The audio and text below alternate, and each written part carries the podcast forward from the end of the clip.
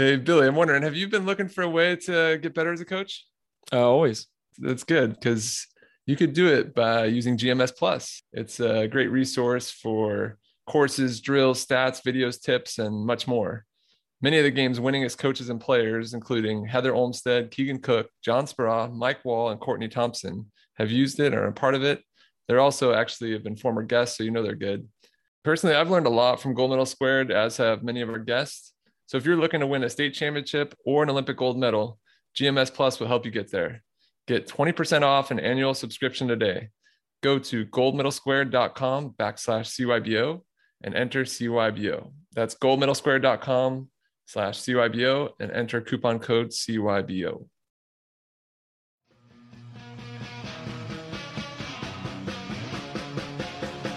Welcome to Motor Learning for Coaches.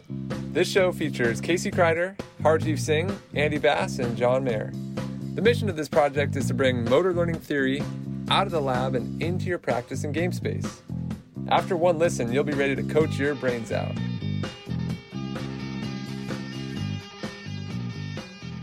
All right, we're back with Motor Learning for Coaches with Andy Bass and Casey Kreider and myself. And wanted to start, I guess, with Andy first. Andy, you are kind of in the dog days, they say, of the season. How's the season been going with the Pirates? How are you holding up going through all the challenges of travel and all that goes with the baseball season? Yeah, the dog days of summer is used for a reason. It's August. Players, coaches, staff, myself, we definitely feel it. Even teams that are in the hunt for playoffs feel it. How I'm holding up, it's year two being in the big league, so understanding a little more of what there is and how I can take care of myself. And I think for any coaches listening, that is applicable to getting good sleep, getting good nutrition, working out consistently, and keeping that proper mindset, because baseball every day, traveling around the country, yeah, it is something that can grind on us and wear on us. And I think a really great strategy for anybody going through something like this is to recognize it and to validate it with ourselves and others around us, to push it away and say, oh, it's not that bad. That just makes it worse. You know, we can validate the emotion that we're feeling and say, yeah, this is stressful. This is a tough time of the season, and that's okay. But we don't have to ignore the fact that it is the dog days of summer. And I think that's what staff at the Pirates are doing a really great job.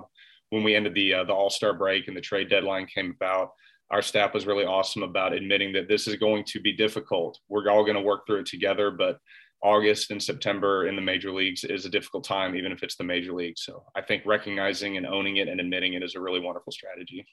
You answered the question I was going to follow up with is, yeah, do you just come in like, everything's, I'm good, you know, we can get through this. So it sounds like you validate it. Then what's the next step? Because I could see you could just kind of like sit in the misery there, like, oh, we're all like exhausted, we're all tired.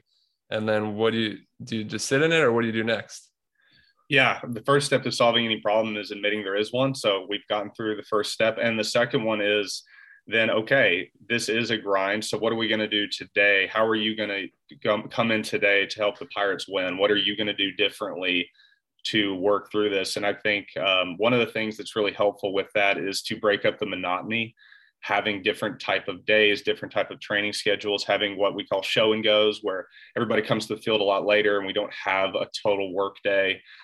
So I think the staff with the Pirates does a really great job of adding variation and variability, which you and Casey on the call, I know I'm preaching to the choir, but I think a great way to work through the stress is to add variation, not just physically and motorically, but also psychologically. That's awesome. So motor learning can help beyond just skill acquisition. It can help, it sounds like, on the mental side of things. That's pretty 100%. Cool. 100%. That's why sports psychology works so well with it. That's awesome. So Casey, you're in kind of a different sort of grind. You're at the beginning of your season, your first ever season as a head coach. Fill us in on how you are. What day two is yesterday? Day two was yesterday. Day three is today, and that to me, it still kind of feels like the dog days. I don't know if that is this season, if that's ever going away. But yeah, it's that first couple days. It's always there's a kind of a unique challenge. There's all these emotions, right? And they're amplified for me doing it for the first time as the head coach. But you're excited, you're nervous. There's a lot of doubt. There's a lot of distraction. And I think for me, one of the things that's been really helpful is just being pretty clear on the principles that I use to design practice, the principles that I use to interact with the athletes, and being really clear on those. We did a little retreat out in the sticks in West Virginia last week, and with our entire staff, support staff and everybody. It was awesome. But we spent a lot of time talking about, hey, what are these principles? Because it's going to get chaotic. We're not always going to be able to communicate in real time, but how do we want to treat these girls? How do we want to design training in the weight room? How do we want to design training in the gym? That, I think that's cut through a lot of the noise, emotional noise, if you will, which has been great. But mostly lots of nerves, lots of doubt, lots of excitement. Just everything's on an 11 right now, but it's been good. That's awesome. So I know traditionally in lots of sports, and for sure in volleyball, the beginning of the year, you do double days where it's like you have a morning and then an afternoon practice. But I think of you as maybe sometimes non-traditional. I'm wondering how you go about that beginning of the season. Do you do double days or how do you do it? Yeah. No, I don't. No surprise. Hopefully I'm not traditional. I don't know, but we'll see. But the no double days for us, and that I think that's something that other coaches have been doing. We started moving away from that a couple years back when I was at Miami. And, but I think, if I'm not mistaken, Jason Watson at Arkansas is doing something kind of similar, or has been for a while. And I know here's my thought about that. I think there's benefits to both without question. But for me, my ethos as a coach, I don't know that dread is a particularly useful thing for development, for motivation. I think when we get into this situation where the athletes are dreading stuff, it's just not a good place to start when we're talking about learning. And we're talking about trying to compete really hard, being motivated to win and motivated to improve. And what we found over and over again was there was all these celebratory posts on social media or conversations that you'd hear from the athletes. Hey, preseason's over. Double days are over. Finally. Or in the summer, oh God, I'm dreading this, massive amount of training that's coming. And we know that the way the NCAA set it up is bad. I don't know if I'm going to get in trouble for saying that, but for our sport, for the two soccers, for a couple other fall sports, it's just bad. I mean, the most of the evidence I've come across shows that we have to cram in a lot of learning and a lot of development and a lot of workload in a really short period of time. That's a recipe for disaster. Mostly what's going to happen is it's this war of attrition. Like if you can, roll the dice the right way and get lucky and stay healthy, and you got a great shot at being good. But how can we manage the dread? How can we minimize the dread? So what we do instead is we kind of right in the thick of the middle of the day, maybe noon to 5. We have one long practice, and we'll lift before every practice. That's kind of what we do. We'll always do that regardless of the day, but we'll lift for about 20, 30 minutes. Excuse me. And then from there, we'll maybe go for 2 hours, give them a 15, 20-minute break. We give them a little bit of autonomy there. Hey, you can 10, 20, whatever you need. What's that sweet spot where you don't have to re-warm up, but you get a chance to go on Snaptagram or whatever silly thing they're doing. TikTok is doing. They're getting on TikTok and getting a snack or whatever. I've heard of it, yeah. Yeah. And then from there, maybe another 2.5, 3 hours. And what we have found, we ask them constantly, hey, what do you think? What do you think? We think. And to date, we haven't had a single girl ever say, my preference is wake up early, do a practice in the morning, get this little break where I'm sore and tired and can't really nap because I'm nervous about the next one coming. And then late into the evening and just repeat that. They have all preferred, hey, sleep in, take your evening, get dinner, relax, and we'll just grind a little bit longer in one session. But we'll see day two. So no authority here, I can tell you that. Yeah. Cool. I like it. Thanks for explaining it. So you had a topic for us today, challenge point. Yeah, I guess take us through it. What does that mean? Yeah. So I think the challenge point hypothesis, Andy, you can correct me if I'm wrong here, but it feels to me like a little bit of bordering on like one of those seminal paradigms that research has been conducted through and really become very popular. And there's groups that are critical of it, certainly, like all of this stuff.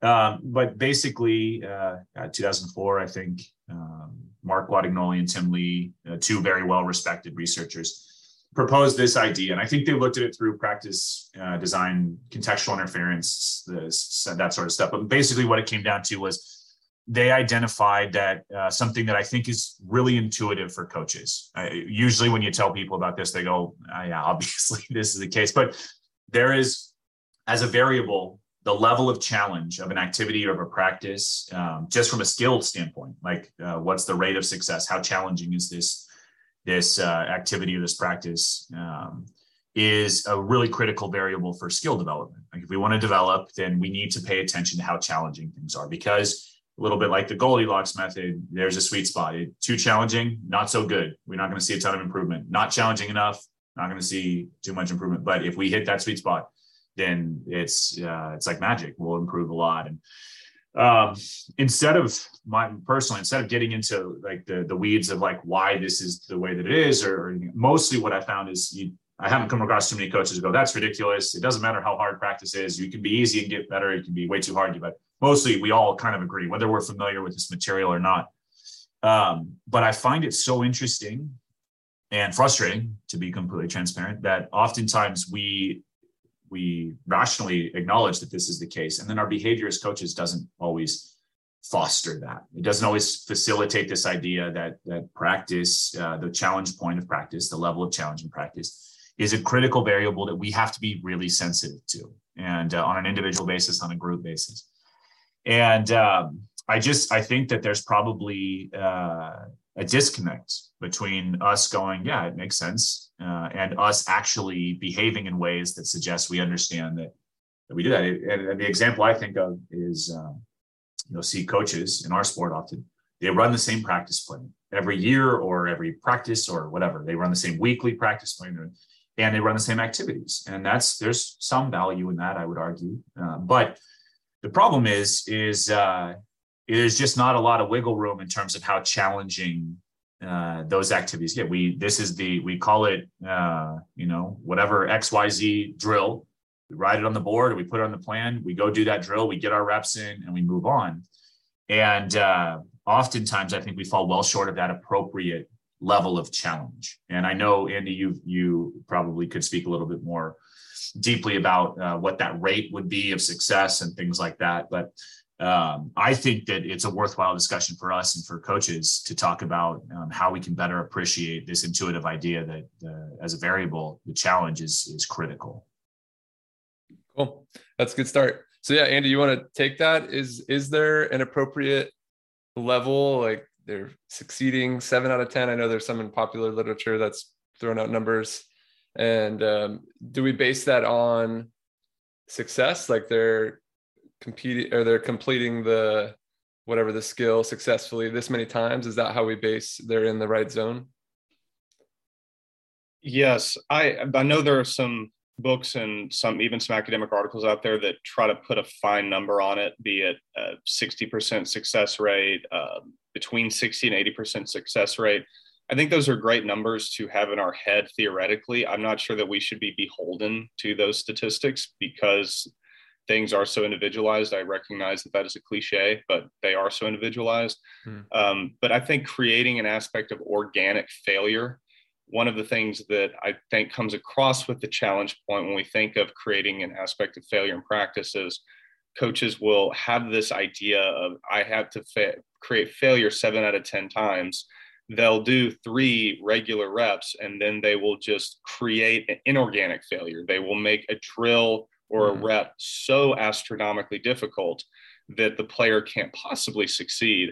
And that is not the failure that we're discussing. It's an organic failure that happens naturally rather than happens more scientifically, or we're creating a drill to set them up for failure. That's not the theory. The theory is creating organic failure where it happens in a waxing and waning fashion. Andy, that's a really good point, one that I hadn't really considered, but I think I know I can picture exactly what you're saying. It's like, and this is probably a broader conversation of like about the application of some of these more academic or research-based print or ideas, paradigms, whatever you call them. But I think you've nailed it. We want to appreciate this. So what do? We make it really easy. We're going to serve a bunch of little meatballs that are easy to pass. we get our success, and then we hammer them. And neither of those things are representative or specific to what they're going to face in the game, whatever, you know, direction you want to take that. And I think that's a really good observation.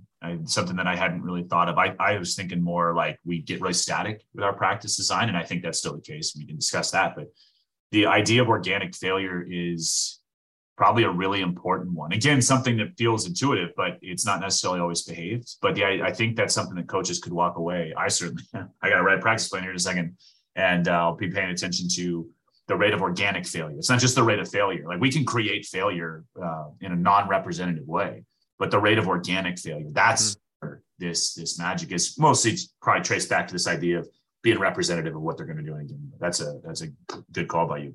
What about Andy, I know, especially on the mental side, like observing the psychology and the emotional response, I imagine that would give you good feedback on if you're in the challenge point, you know, if maybe, yeah, they're just completely confident the whole time versus, you know, crushing themselves, or is like the ultimate zone, like just a healthy dose of frustration, you know, do you have any sort of like meter or just things to be observing on the psychological side? Sure. With that, I think it would be useful for coaches to almost backwards chain it. Notice what the emotional state typically is of this, let's athlete A in a game.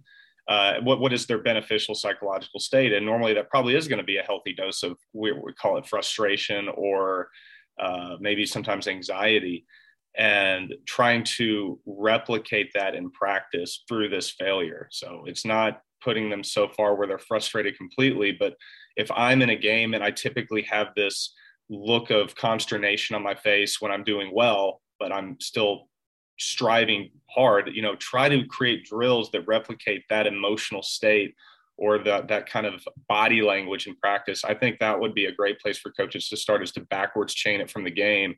Because then now you talk, Casey mentioned representative design, not just motorically, but now you're creating representative design psychologically and emotionally. It's a funny way to think. I feel like so many coaches are like, yeah, I want to, you know, build their confidence in practice. But we're kind of saying, oh, you see your player's really confident. All right, then like try to break that. Like try to, but I mean, obviously the confidence can come from, you know, going through hard things, and then they're more prepared for the match. But I'm curious, Casey, from a team sport perspective. So it seems a lot easier from an individual, you know, I'm working one-on-one with a passer, working one-on-one with a pitcher or a hitter. If I'm running a team activity, which is what we do most of the time, how am I supposed to think like each individual player has a different challenge point focus, or is it a overall team focus, or how do you go about it when you're thinking about 12 players or 6 players on a court? It's hard. Yeah. And I don't envy Andy with a bunch of different players in very wildly different positions and stuff like that. But, you know, I think there's a couple things there. Development happens across a bunch of different dimensions. And so we can appreciate that if we design an activity, it may not be the perfect challenge point, but there's a bandwidth there that maybe we could try to get as many of our athletes in as possible. And that if we're doing a good job recruiting, we should be, you know, clustering our talent level for the most part. We're running a camp, it's going to be way harder because it's that bandwidth is going to be much larger. But I also think that if you get into like Newell's work about the idea of dynamical systems and stuff like that, I like at times conceptualizing the team as like a system, an organism, and let's challenge just like our, you know, I'm an individual, but I'm a system full of subsystems, the nervous system, the cardiovascular system, you know, psychological stuff. There's all these, I don't like the word components, but there's all these aspects that are interacting dynamically, right? Well, what if we looked at our team as a system or an organism in and of itself that has all these different aspects, the individual actors and stuff like that, that can co-adapt and interact with each other. But we can challenge that full team system. So we get a sense for like, if we're trying to work on siding out a little bit better, let's get a sense for what our average rate of siding out is. And then let's challenge that. And let's see. And then obviously we also are paying attention to the individuals, but that may be, a little bit of a cop-out in terms of just going, oh yeah, the whole thing's, you know, an organism, and we'll just pretend that. And I don't think it's certainly the only way to look at it, but We've done that a lot. We look at our offense as our pass, set, hit, side out offense as a system, an organism.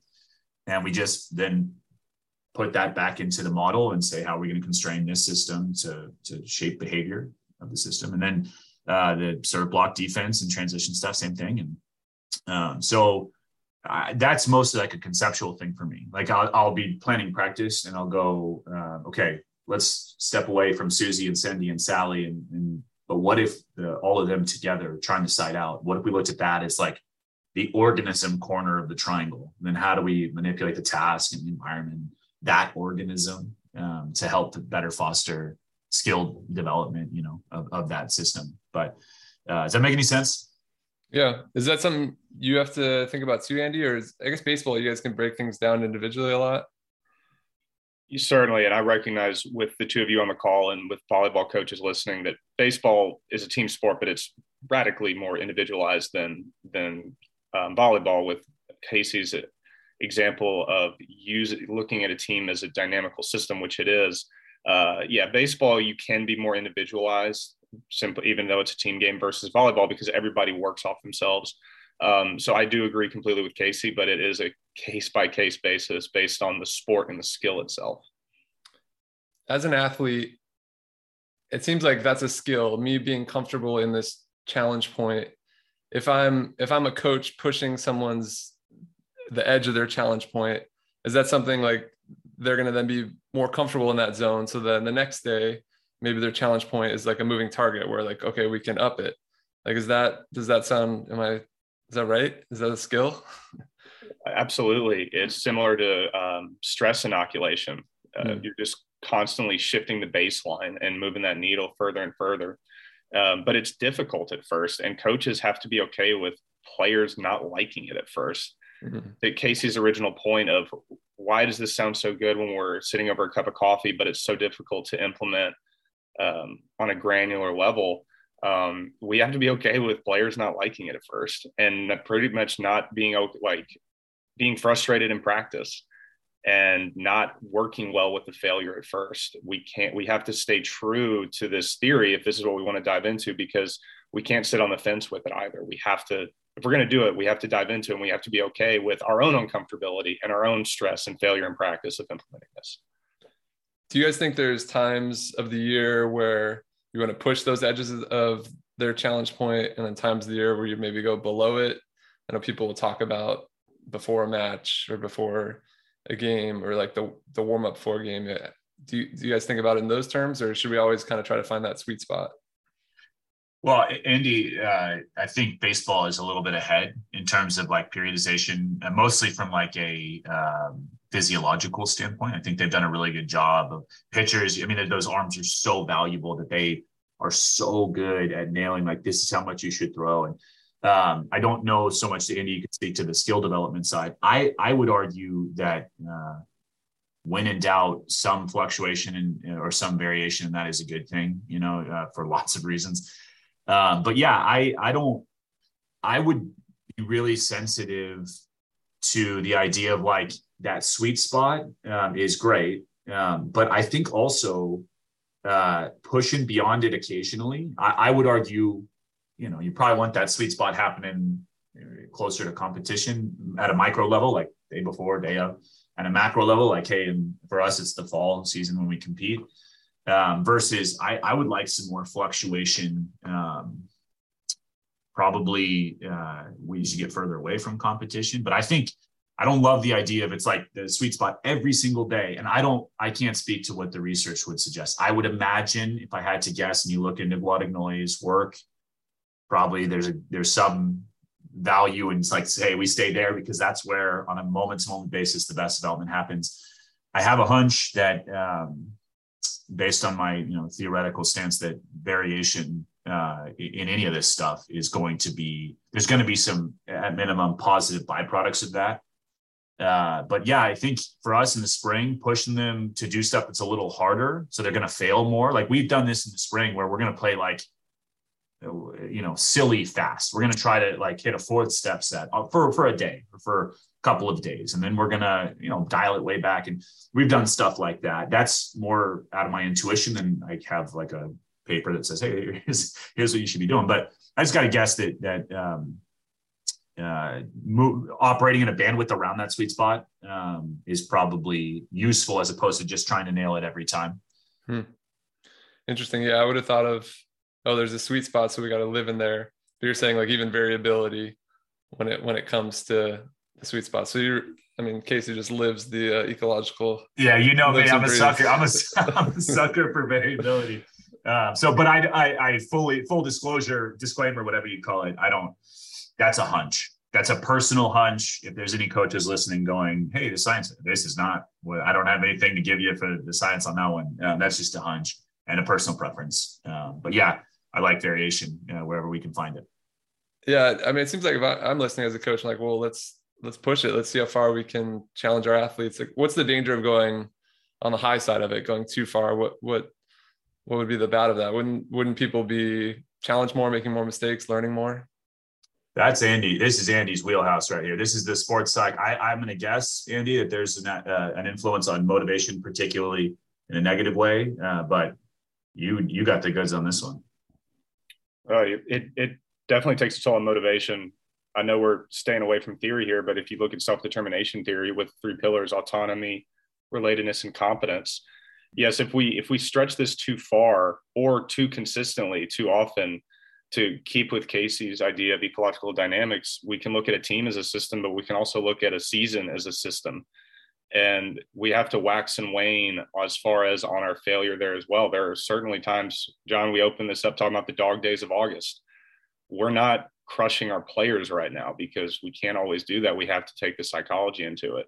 But yes, when we go above the line, and the line I'm referring to here is that line of failure, that sweet spot. If we do go too far, then we're absolutely just dominating their amygdala. They're in that fight or flight mode where it's just total fear and survival that's kicking in. So we can go too far just with everything, moderation, all things, including moderation. Nice. So it'd be nice to close with some examples of how it's used in baseball, how it's used in volleyball. I'm picturing, it sounds like, I think with both of you, what you observe more often is people go on the lower side of this challenge point. Like, it's coaches like to set up practices that are too easy, that, you know, maybe build some fake confidence. So I guess Casey first, what would be a way for someone in serve receive?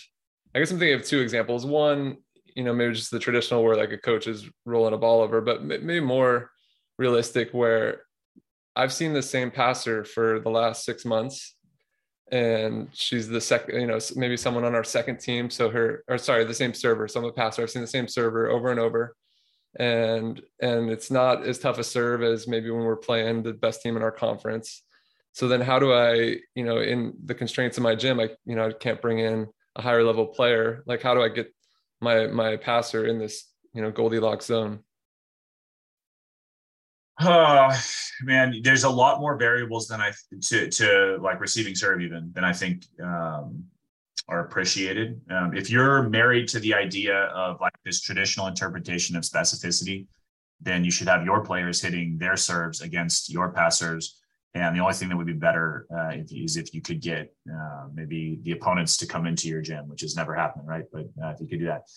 I don't know. I think, like, John, you were an elite player, and you try to convince people that you weren't, but you were an elite indoor player, an elite beach player. You can manipulate. You can hit a serve that's tough as anybody that they're going to face. So there, you can step in and do something like that. And you can change variables. I mean, there's a lot of variables you can change. You can change the distance. So let's ignore the football rule. You're going to start on the line or inside the line, whatever. That's going to create potentially a little more challenge because there's less time. You could manipulate things that people get really sensitive to, like the coaches oftentimes are like, you could manipulate the ball. I mean, if I serve a lighter volleyball at you, like a volley light, for example, we all know that the movement of that is different, and just the challenge of that goes way up. Probably, I would argue, goes way past that sweet spot initially, and that's another example where we could go beyond, and then there's this adaptation that occurs. But that is going to be a variable that we can change to make things more challenging. My hope is that coaches appreciate and really spend some time thinking about what are all the variables that go into this particular action, and how can we then manipulate them to increase or decrease the challenge, right? We do kids, we put a sock over a balloon because the speed is too fast and the ball is too heavy for them to manipulate successfully in a sweet spot. So they don't have fun. But if you put a sock in a balloon, or you put a balloon in a sock, all of a sudden volleyball becomes fun for them because it's this. And also I think personally that, and research would bear out, that the development is increased.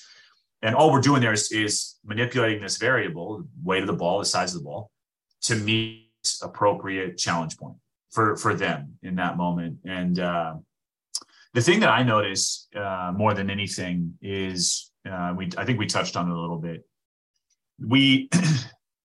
There's a couple different dimensions I think you can look at this. If we, for example, we use a blocking drill. And you see this a lot, like, hey, we're going to scale the challenge point of the blocking because we got this new freshman middle blocker who's lost, right? She can't handle it. She's getting demotivated. She's upset. She's not having any success at all. That's challenge is too high. So we're going to take away the middle blocker that she's having to defend against. And it's just going to be a left side block or left side hitter and a right side hitter. And then she's going to block. Well, we lowered the challenge point, right? And then we're going to do that drill a bunch. And we're going to do that drill. And day one, she stuffs 0 balls. And day two, she stuffs 0 balls. And then day three, she stuffs 2. And then day four, she stuffs 2. And then 3. And then 5. And all of a sudden, and we're going, look, progress. And that's true, right? That we can't argue that that's progress. But there's a different way, an additional way, not a better or worse, just an additional way we could view progress. What if we kept upping the challenge so that the outcome was in that sweet spot? That maybe the sweet spot for this is, out of 10 balls, she stuffs 3 of them or 2 of them or whatever the case is, a hypothetical example. What if we kept upping the challenge on her so that she's constantly in that zone? And I think my interpretation of the challenge point hypothesis would fit that idea a little bit more. But what we do as coaches instead is we go, this is my blocking drill. Your job is to do better and better and better in the drill as we go. And that's a version of improvement. I think we need to be way more malleable with our activities, our drills that we're designing, so that the challenge, so that the level of success is what we're sensitive to, not so that it goes up so much, but so that we can find that sweet spot, whatever it is, if we're going to put, one of those percentages on it.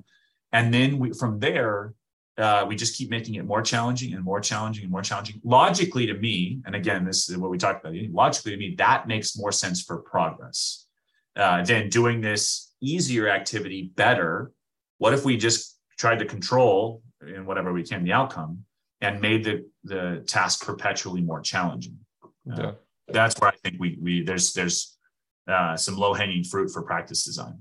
It's a very different way to think about it. I think lots of times coaches want to see that progress. So going into the match, we know we're ready, right? We've seen the improvement, but I think you take a very different approach to practice that just because we didn't perform well today doesn't mean we're not ready for the match, ready to perform the level we want. So I think that's a nice framework to be considering.